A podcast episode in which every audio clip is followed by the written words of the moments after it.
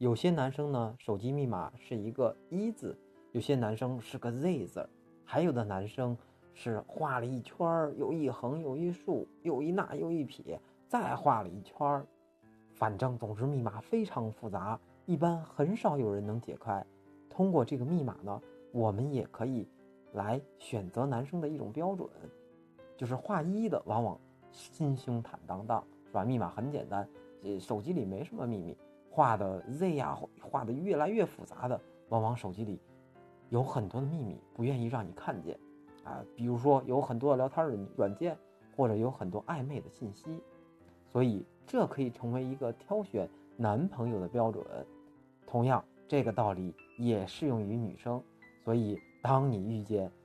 手机没密码的男生的时候，尤其是跟你相处的时候，手机没密码的男生，那你一定要珍惜了。